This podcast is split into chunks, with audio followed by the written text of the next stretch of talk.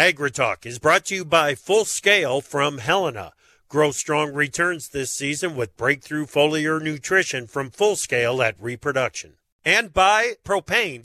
Propane is the energy for everyone, especially farmers. Environmentally friendly propane can fuel most anything on the farm. See how at propane.com.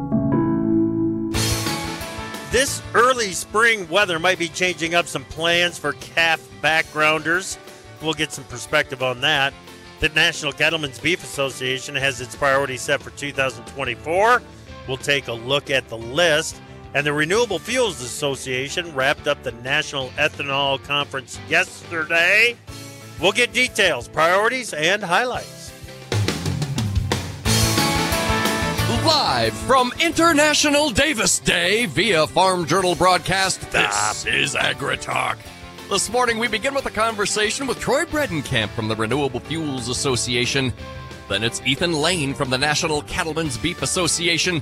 And directly following the news, Greg Henderson from Drovers. I'm the handsome newsman Davis Michaelsen. Now, here's the host of AgriTalk, Chip Flory. You're going to have to provide some sort of certification or something that Mm-hmm. Today is actually International Davis Day. Um, yeah. Um, I tried to get it on the agenda over at COP Yeah. 28. They just, they Right. wouldn't have it. Um, I didn't meet the ESG standards. Apparently Well- I, I emit too many pollutants. I, I can't explain it. My wife No, would I- concur. I, I think you could explain it. It wouldn't take long.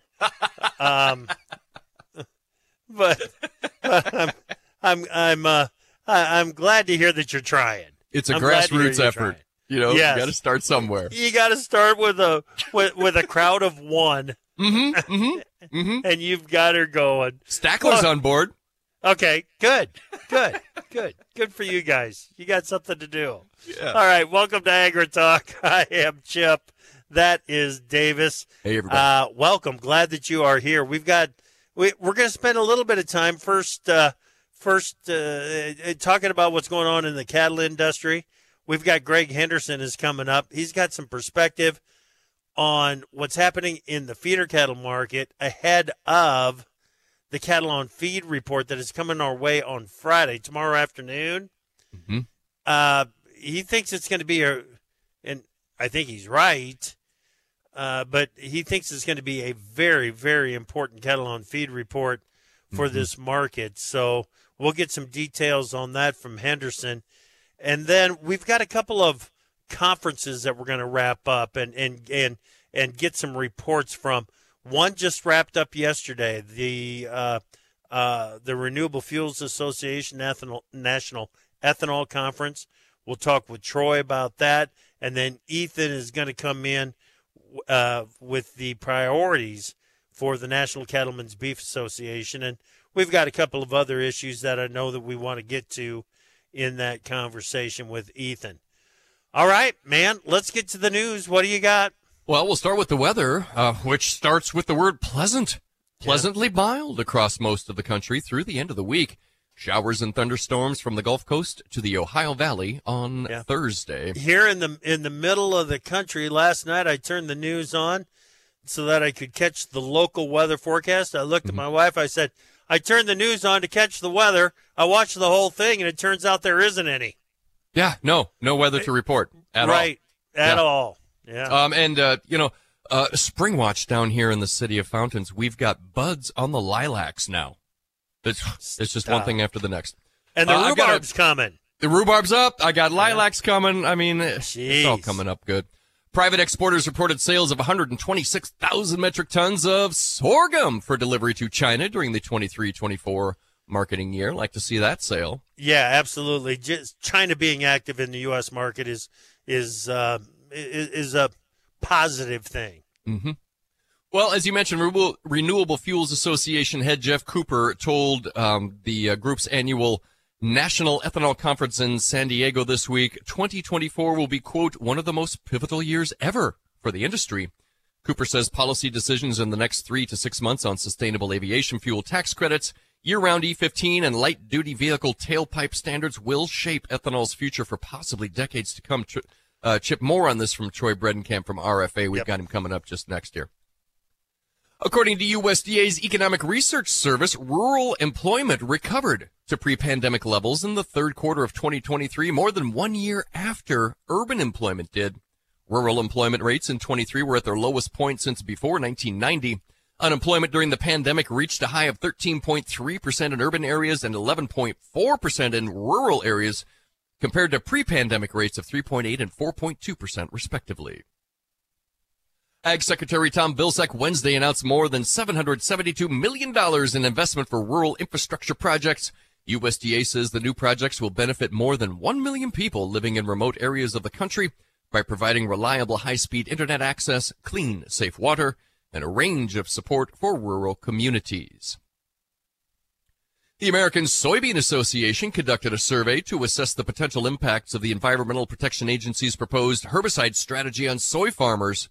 The survey results indicate significant concerns among soybean producers regarding their ability to comply with the proposed regulations and the potential financial and operational burdens they may face. Yeah, that's one of the things about uh, what's happening right now in the the the rules and regulation business that side of farming mm-hmm. is um, th- there's a high level of concern with some of the issues that are coming out of EPA, as is typically the case.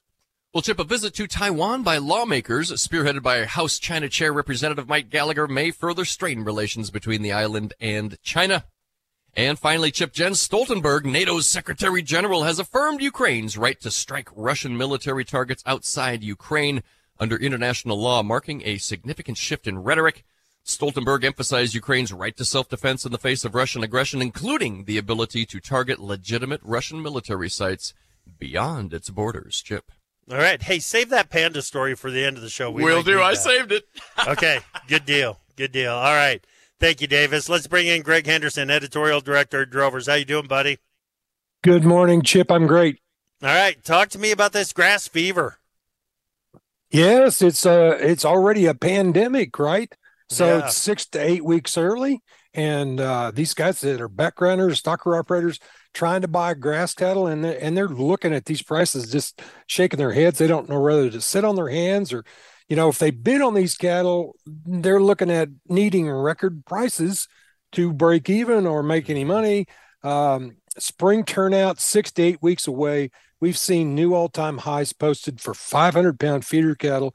Oklahoma city that was $323 that makes that steer worth $615 chip Think Jeez. about that semi load of those being worth $161,000. so look looks like we're going past that this week. Four weights selling in Joplin at 337. That makes those four weights $1,400 a head. Story up on our site from the American Hereford Association about Hereford influenced cattle in Mitchell, South Dakota last week. 73 red baldy steers win, 700 pounds brought 265. So if your feed yard, Jeez. man, that's that's looking like those driving those uh uh cost uh, you know break even high, even higher than they are now. Feed yards we know chip are losing a little money anyway. So buying those replacement cattle is get going to get to be harder. Uh, the good news, yeah. I, I, guess, is the futures are up this morning. They've they've been oh, yeah. rallying the last couple weeks. So Yep. We get another on feed report tomorrow. We'll see. We're anticipating it being bullish. It's going to be a critical one, isn't it? It will. Uh, those placements in January may have been down as much as 12%, according to trade estimates. We'll see. Yeah. Yeah, we'll see. Great. Good stuff. Always something to think about when we have a conversation with Henderson there. Get more on Thanks, this. Chip. You bet. www.drovers.com is where to go for more. Coming up next, let's get a report from the National Ethanol Conference. Troy Bredenkamp, RFA, up next. To produce higher yields and greater value at harvest, timing is everything. Full Scale from Helena helps soybeans reach their full potential with breakthrough foliar nutrition and reproduction. Full Scale delivers beneficial plant extracts and micronutrients with the added efficiency of ENC formulation technology. It gives your soybeans every opportunity to grow strong returns this season. Contact your local ag retailer or Helena representative to learn more about Full Scale. Always read and follow label instructions and check registration status before use.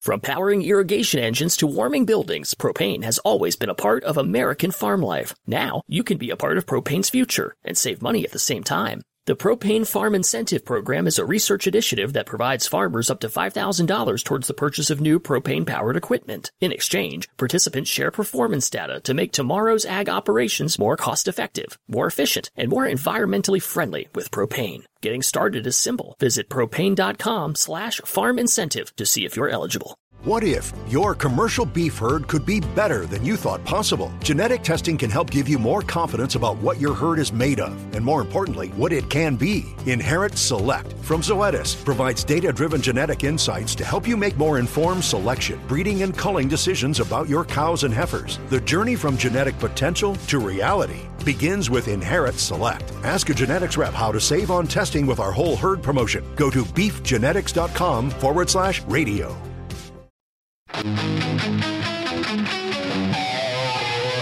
The best talkers in ag, including you. Join the conversation on AgriTalk. Call us at 855 4 Talk Ag.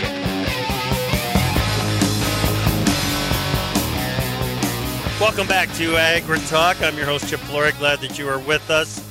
The Renewable Fuels Association National Ethanol Conference earlier this week in San Diego, California, just wrapped up yesterday.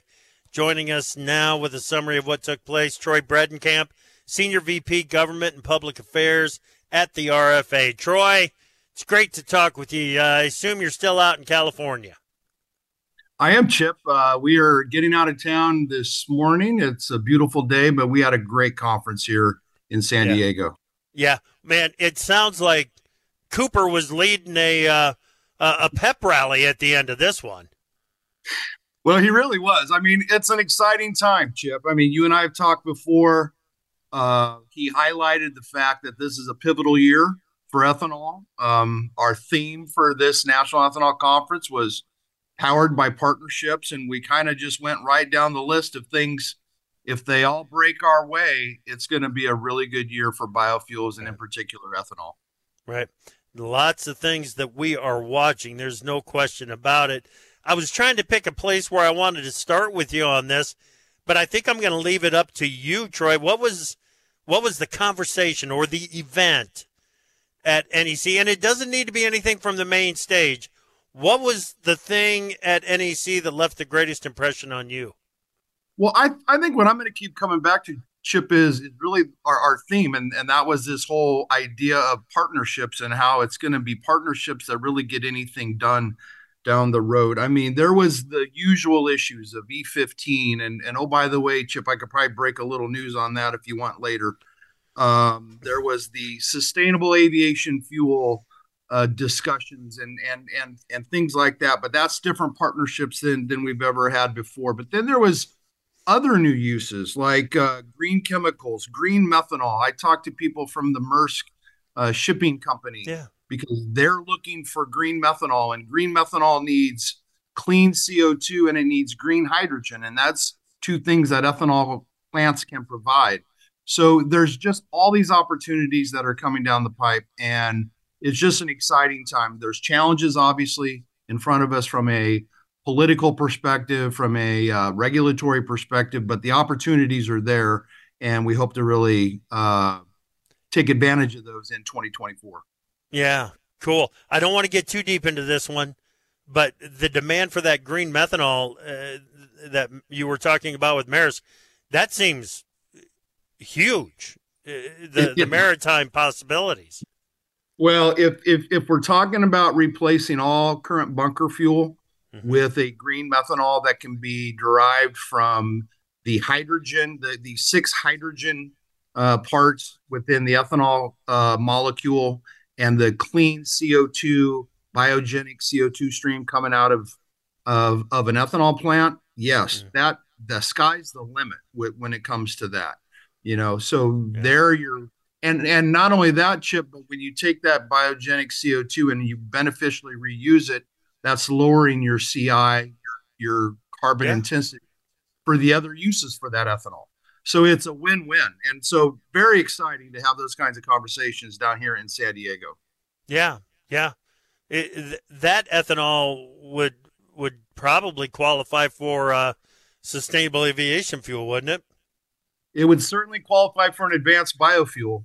Okay. And and, and so absolutely. Uh, there's all yes. If we were to take that carbon intensity out, we are well below the threshold to then be yeah. used as a uh, feedstock for sustainable aviation fuel. So yeah. so one benefits the other. So there was yeah. all kinds of good conversations like that down here. Yep. Partnerships, partnerships, partnerships. I can't believe I've let myself go this long. You mentioned that there's news on E15, and I'm just coming back to it right now. What is it? Well, um, couple couple little birdies in D.C. are telling us that the uh, White House will be releasing the the the long awaited uh, announcement on the eight states that have uh, petitioned to opt out of the RVP waiver for E15. We are told that's coming yet today. Um, it'll be, uh, I think, released by the White House at 10 a.m. Uh, Pacific time.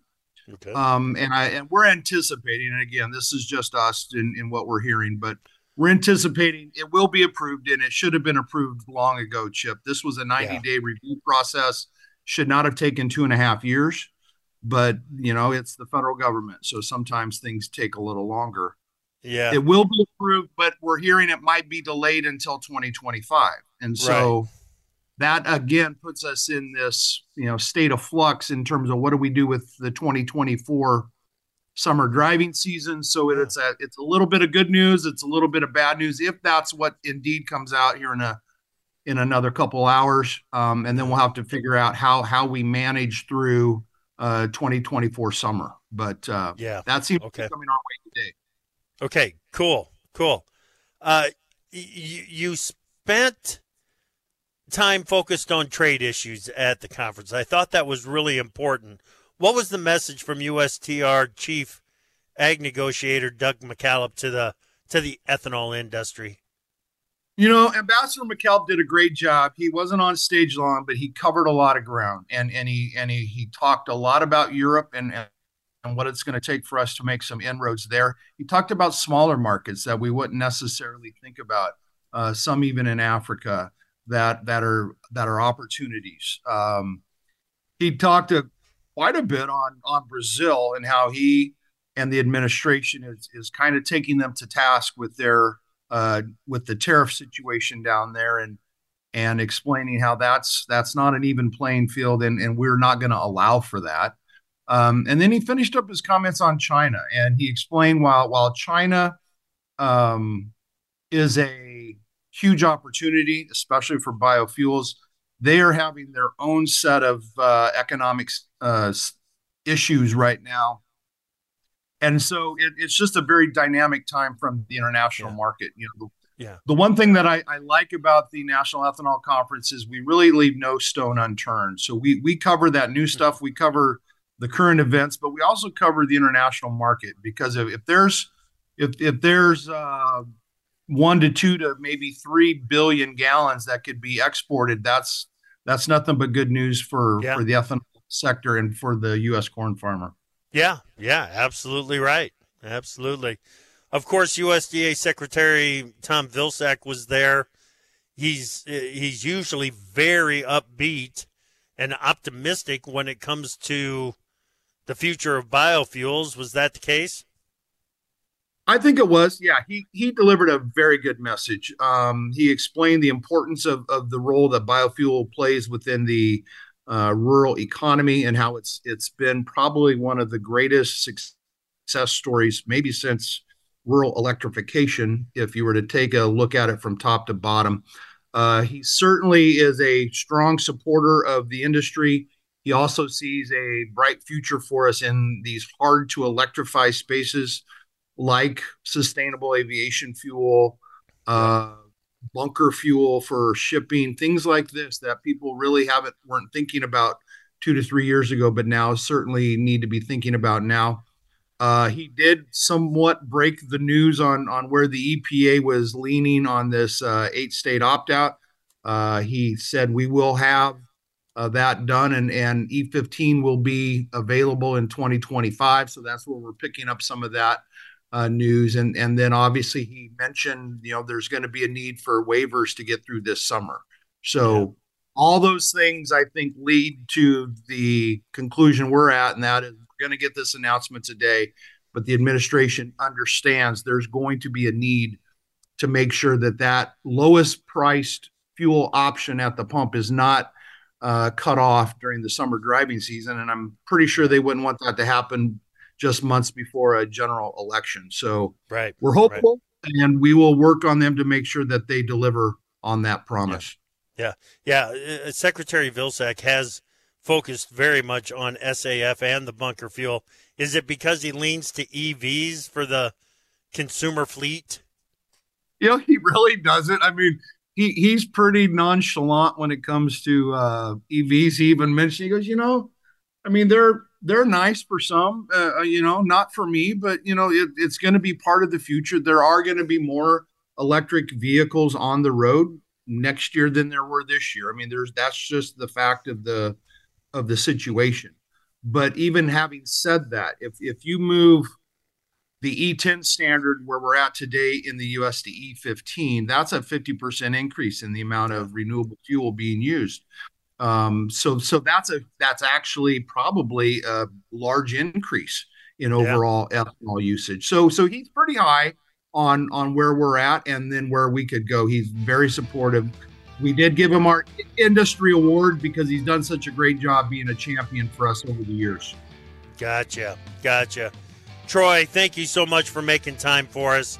Sounds like a great conference, and uh, thanks for all the work you do. Thank you, Chip. Appreciate it. You bet. Troy Bredenkamp, Senior VP, Government and Public Affairs for the Renewable Fuels Association. We've got Ethan Lane from NCBA up next.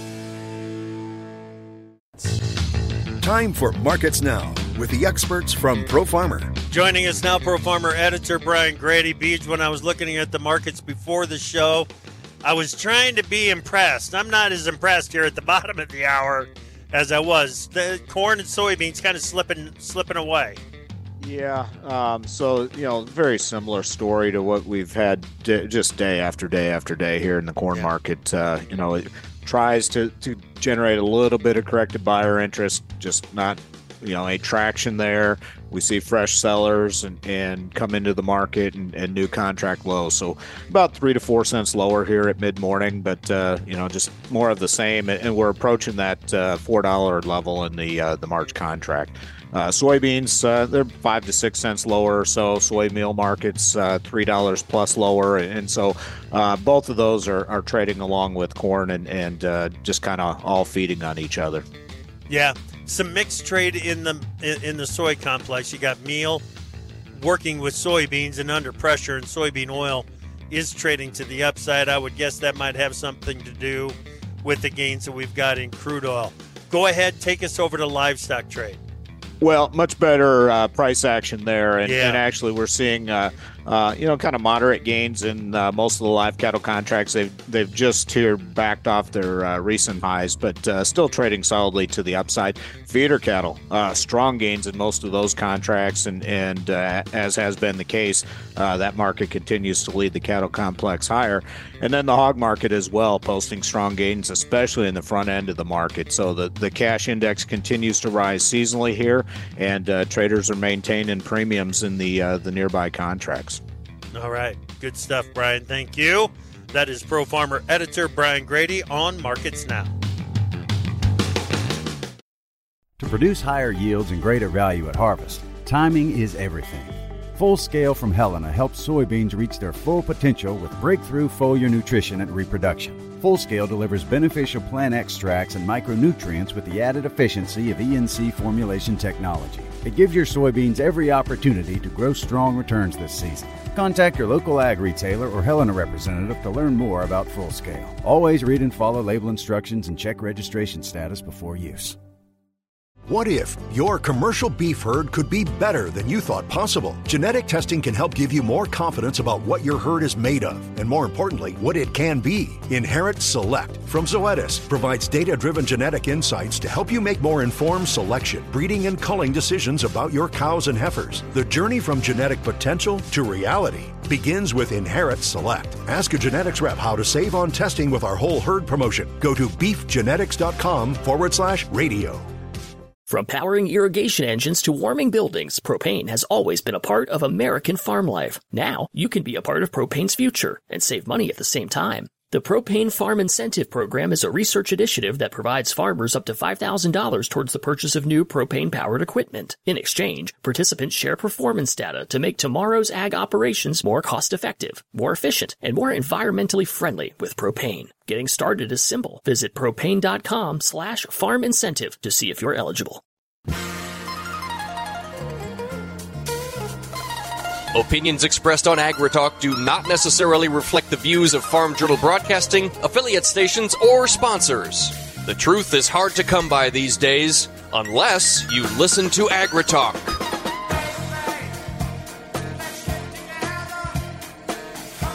Welcome back to AgriTalk. I'm Chip. Glad you're with us. Are you boogieing? Uh, it, Can you feel it? yeah, I can feel it. That was a good one. That was a good one. Who was that? Uh, KC? that's uh, KC in the Sunshine Band. Yep. Yeah, yeah, got it. Mm-hmm. All right, welcome back. Glad you are here. Ethan Lane is the VP of Governmental Affairs at the National Cattlemen's Beef Association. He joins us right now. Not exactly fresh off CattleCon, but it's the first chance that I've had to sit down and have a conversation with Ethan about the priorities that were discussed down in uh, in Orlando at the annual convention. So, Ethan, thank you so much for making some time for us. Great to be with you. All right. Um, going into CattleCon at the end of last month, the electronic ID tags were a hot topic uh, of discussion. Where did that conversation end up on EIDs? You know, it, it ended up about where it started, and and by that I mean, you know, uh, uh, there was a lot of conversation outside of NCBA, folks that Yeah. aren't members, gr- groups that aren't affiliated. Uh, the Livestock Marketing Association and some of its members just had an absolute preschool meltdown over this traceability policy, and it was rooted in uh, one part misunderstanding of how our policy process works. You know, we have 44 state affiliates. Some of them have mandatory trace policy, some of them don't. Um, and and the way our policy process works, people submit policy proposals. All of the states talk to their boards of directors. They look at their policy books. They come to, to the meeting and then they debate it. And we kind of figure out from there where we're where we're going to go. Uh, I think those of us that understand that dynamic could have told you when that policy was proposed that uh, there probably wouldn't have been the support in the room to go as far as some of those states would like to go uh, in in in endorsing or or you know falling in line behind a more a more strident uh, approach to to traceability. Um, we ended up with policy that looked very similar to what we came in with, which is a preference for voluntary, support for the idea of electronic ID being an important development and something that the supply chain should be looking to engage in, but uh, a continued focus on that being an industry driven and voluntary effort rather than uh, one directed by the federal government and by USDA. But the policy also recognizes that there's a rulemaking underway. Uh, we don't get a choice about whether or not the USDA rule is going to move forward. We have to figure out how we're going to engage with it. So our priorities continue to be making sure our producers aren't paying the cost for those tags, uh, making sure that that data is secure and and not able to be uh, taken advantage of by uh, animal rights groups or, or whoever else. Uh, that that solution moves at the speed of commerce and isn't a hindrance to folks uh, as they as they move through the supply chain. Um, and and that you know those resources are available for our producers. So that's where we're spending our time and our focus. We're trying to get some money in the appropriations process to pay for tags. We're continuing to work with USDA to ensure that their priority is tags for producers, uh, and and that that is where this conversation starts, so that it's not our producers bearing the cost uh, uh, of this of this transition as uh, as we as we watch it over the next few months. What's the timeline on that rule making? You know, it's a great question. I mean, the the, the rule has been sent to the White House to OMB uh, for in final form. Uh, so it goes through a review process uh, that that could take months Um, you know, we expect that review to be done sometime in the next month or so. Um, you know, and then the way it's written, it, there's a six month window before it actually goes live. So at some point, if they if they clear that review, they put it out on the street in final form and publish a final rule. It'll be six months before that would actually uh, take effect, and that and those those folks that are moving uh, intact cattle over 18 months interstate would then need to have an ID in okay. in in ear that is both visually and electronically readable. And that's something I think okay. people didn't understand about this rule. Um, you know, what they're saying is you don't have to have you don't have to have the equipment to read an electronic ID tag. You just have to use a tag that's both visually readable and electronically readable um, moving forward in those in those specific uh, classes of cattle. Um, so theoretically, if they put a rule out in the next 60 days, then you'd be talking about a fall implementation uh, of that rule. But you know everything is is slower than it than it ought to be, yeah. or or than you know. So uh, that's kind of a guideline. You could we could be having this conversation in July and still not have a rule out, but we're looking at the next month or two, from what we understand, is the first available opportunity for that to go live. Okay, okay. What were some of the other priorities uh, that that were were, were focused on at uh, CattleCon. Uh, the farm bill has to be, and and animal health has got to be near the top of the list, right? Oh, oh no question about it. You know, and, yeah. and and look, we're all looking at farm bill timing. I mean, GT and his team and the House Ag Committee are trying to do everything they can to get a bill moved in uh, the, the, the most difficult environment I can think of to to try to advance a farm bill. Um, looking for that window before you know you kind of lose the room in June to the campaign schedule. Um, they were hoping for March to get a floor uh, vote on the farm bill in the House.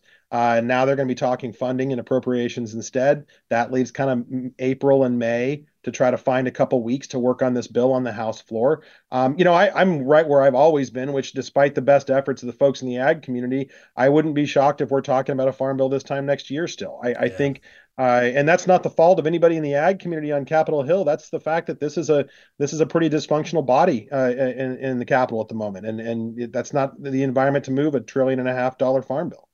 Right, right. Speaking of preventing some of those foreign animal diseases, talk foot and mouth disease and this the the, the ongoing efforts to open up the U.S. to imports of pe- of beef from Paraguay. What's the status there?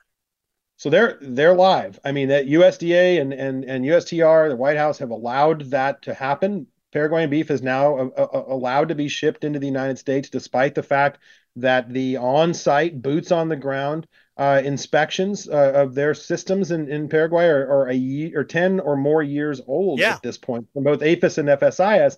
And, you know, Vilsack answered this question again in his testimony uh, in the House Ag Committee uh, when he was pressed by members. And he said, well, you know, we did some analysis of the analysis and we feel like we're in good shape, even though no one's been on the ground to eyeball it in a decade. I mean, that just seems insane to us. And, and it's something we're going to continue to push back on. We, we saw a resolution of disapproval on a bipartisan basis announced in the House yesterday. We are incredibly grateful to those to those members, uh, Caraveo and Ronny Jackson, and uh, uh I think 17 others uh, that signed on to that resolution of disapproval. Uh, there's a there's a bill in the Senate uh, that does the same thing. Um, you know, the Hill is speaking very clearly on this, and it's I, I joke it's one of the few issues where you're ever going to see R-CALF and us and and you know all these different groups on the same page saying, hey, I don't care who yeah. it is, if they raise cattle in the U.S., they think this is a bad idea. Right. Okay. You know, this is about as strange a year in D.C. as it gets, isn't it? Without I, question. I, I mean, yeah, I, it, it's just insane. What What are the risks to the quote unquote average guy out there that's in the cattle business in a year like this? Well, you know, I mean, look, NCBA, uh, uh, for better or worse, our members across the country have always had a position that less government is better, right? Whenever the federal government gets involved in your business, they screw it up. So, from that perspective, uh, you know, a Congress that's totally dysfunctional isn't the worst thing in the world, right? Less is more.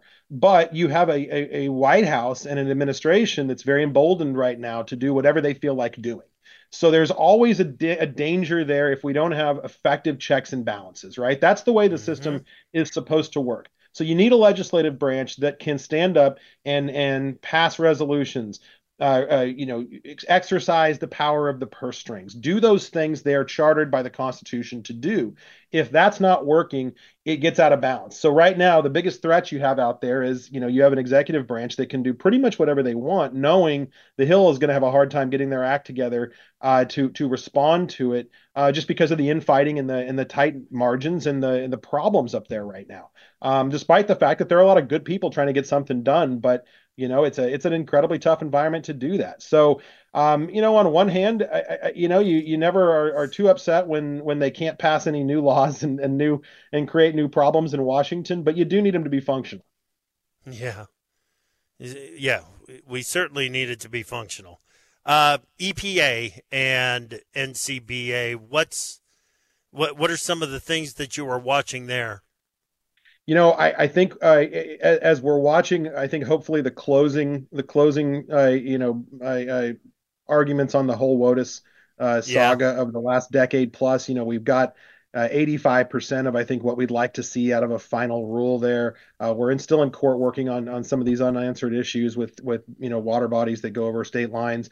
But the EPA's new new interest in in discharge and effluent coming out of small packing facilities in particular um, you know, and that's that's not specifically our end of the world, but it's an area we spent a lot of time on in the last couple years with USDA trying to build up more local mm-hmm. and regional processing capacity. Mm-hmm. So it's frustrating to see, you know, the right hand and the left hand in the federal government don't seem to to know yep. what each other is doing. Yep. If USDA is giving out a billion dollars and EPA is going to create some some problems where those same small plants have to spend that billion dollars to comply you know, with a new requirement from EPA, then they're not going to get the expansion we all need um, yeah. for those, you know, those new and diversified hooks. Um, so it's it's it's incredibly frustrating to see this. Uh, I don't know what it takes to get them to have a cross department meeting and figure this out, but uh, we're keeping a, a, close eye on that. We're we're working with stakeholders in that community uh, to make sure that that we're we're getting arguments in front of EPA on on those issues, and and the packing community is doing that too. I mean, that's their baby to kind of work on, but we're trying to be supportive where we can there because we need those small producer owned facilities and small processors yeah. to, to to be growing, not dealing with the new regulatory burden from EPA. Ethan, I, I don't know a lot of them. Those I do know seem to be building a relationship with a customer base. It seems to be working the way that that I think the industry would like to see it work. It would yeah. be really something to see some EPA burdens come down and and bring an end to it. It, it would. It would. It, it, would just be the worst possible outcome of this. Um, but we're we're going to do everything we can to prevent that. Okay. All right. Good stuff, Ethan. Great conversation. Thank you. I appreciate it, man. Thanks, Chip. Good talking you to bet. you. You bet. All right. Ethan Lane, VP Governmental Affairs, National Cattlemen's Beef Association. All right. It is National FFA Week. Did you know that? Happy FFA Week. Uh, we're going to talk with Andrew McCrea about that next. To produce higher yields and greater value at harvest, timing is everything. Full Scale from Helena helps soybeans reach their full potential with breakthrough foliar nutrition and reproduction. Full Scale delivers beneficial plant extracts and micronutrients with the added efficiency of ENC formulation technology. It gives your soybeans every opportunity to grow strong returns this season. Contact your local ag retailer or Helena representative to learn more about Full Scale. Always read and follow label instructions and check registration status before use.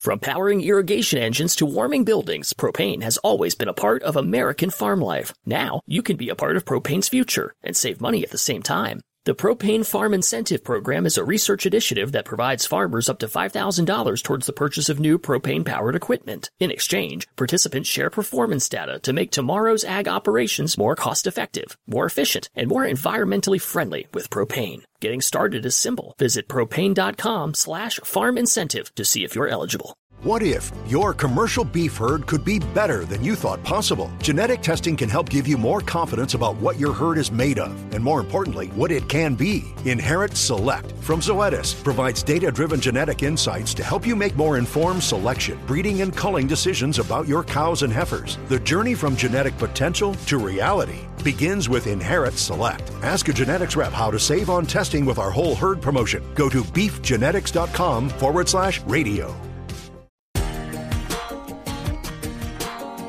Do you suffer from talking on the radio phobia? No problem. Send us a tweet at hashtag AgriTalk. Well, I wish I had some shoes. All right, welcome back to AgriTalk. I'm your host, Chip. Great conversations today. Uh, some issues that we need to keep an eye on, unsettled issues that I think uh, uh, are going to have a, a, a get a lot of attention, a lot of attention from the biofuels industry and from the uh, cattle industry going forward. These EIDs are it's it's, it's not a simple answer, and Mm-hmm. uh, thinking that there is a simple answer to it that's going to make everybody happy out there is is probably a little off base. Mhm. All right, let's talk to a cattleman right now. He's also my favorite, like FFAer of all time, Andrew McCrea, American Countryside. How are you, buddy? Good. How are you? Doing real fine, real fine. Happy National FFA Week. Feel good? Yeah. Oh yeah. Yes. It's uh, that time of year, the week of Washington's birthday every year. Yep, yep, yep. So, what do you hope is accomplished by National FFA Week, Andrew? Well, I do think it's one of those times in which you you not only uh, you know now that I'm older and out of FFA, you reflect on what FFA has done for you. But I do think, and I see it in my kids now. I mean, I have two high schoolers, both in FFA. It's that time in which you are out in the community. You're trying to do things to help your community, and I think you begin to th- think about, okay, what's my future? How's FFA prepare me for that? So um, you know, in my way, my way of thinking, I guess that's what it means for me, and uh, hopefully helps uh, what it does. Yeah. You know, one thing about FFA is it, it's it's got the inroads into uh, rural America through through the school rural school system. We know that, but it's never been more popular than it is today in urban areas. Is that right? Oh, sure. You know, FFA membership is now at a all-time high. When I was in FFA, it had bottomed out. You know, uh, you think back to the farm crisis and so forth, and FFA certainly still helps kids that are wanting to go into production agriculture, and, and that's great. It's important to me. Uh, but its ability to reach out and teach, you know, the science of agriculture, the breadth of agriculture, to do that for students really in all locations, and even more than that, the leadership and communication. To me, that makes me feel good to see a program that I love be able to touch so many students. You know, some of the biggest chapters, New York, Chicago, uh, Philadelphia, places like that. That is really neat to see. Yeah, yeah. Um, you know, I I was not in FFA, didn't have the opportunity or immediate opportunity, uh, but I was very active in 4-H. Uh, some of the things that I took away from 4-H, you know, I point to it all the time. The communication skills is right at the top of the list of things that that that I took away from 4-H, and uh, the well, what what's on your list, Andrew? When when you look back and you see how your career has grown and developed, uh, what what items that you've kind of checked off along the way can you look back and say, yeah, you know what, FFA helped me get that?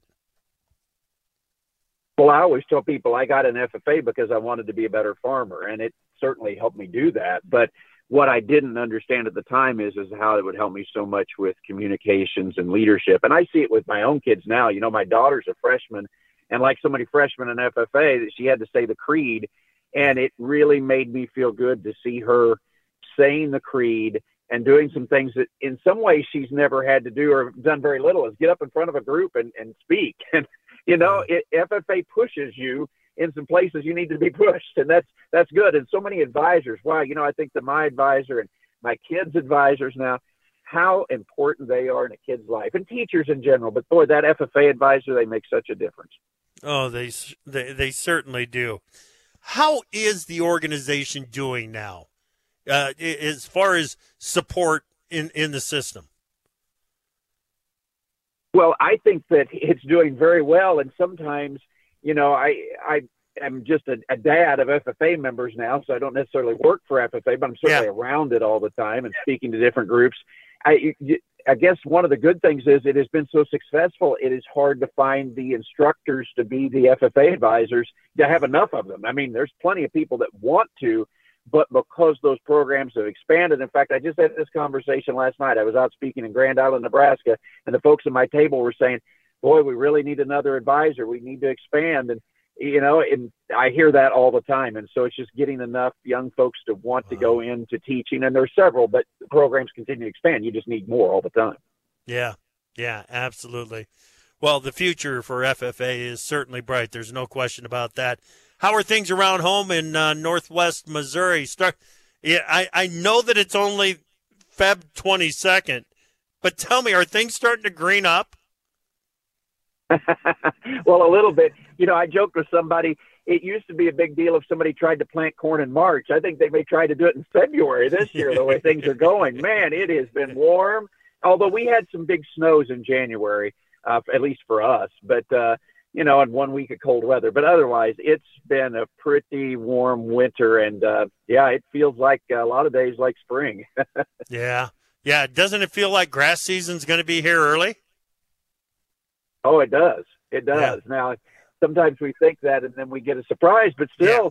the forecasts are for it to remain warm. So, uh, yep. yeah, I had this conversation this morning with somebody about, hey, are things greening up? When, when's new grass going to come? But you know, even with warm temperatures, so much of it is with day length and things. Uh. Mother Nature kind of has an idea of when the calendar is too. So we'll That's right. happens. That's exactly right. Andrew, thanks thanks for the great conversation, buddy. Appreciate you. And happy uh, yep. National FFA Week. Yep, thank you. All right. Uh, Andrew McCrea, American Countryside. Thank you so much for listening this morning.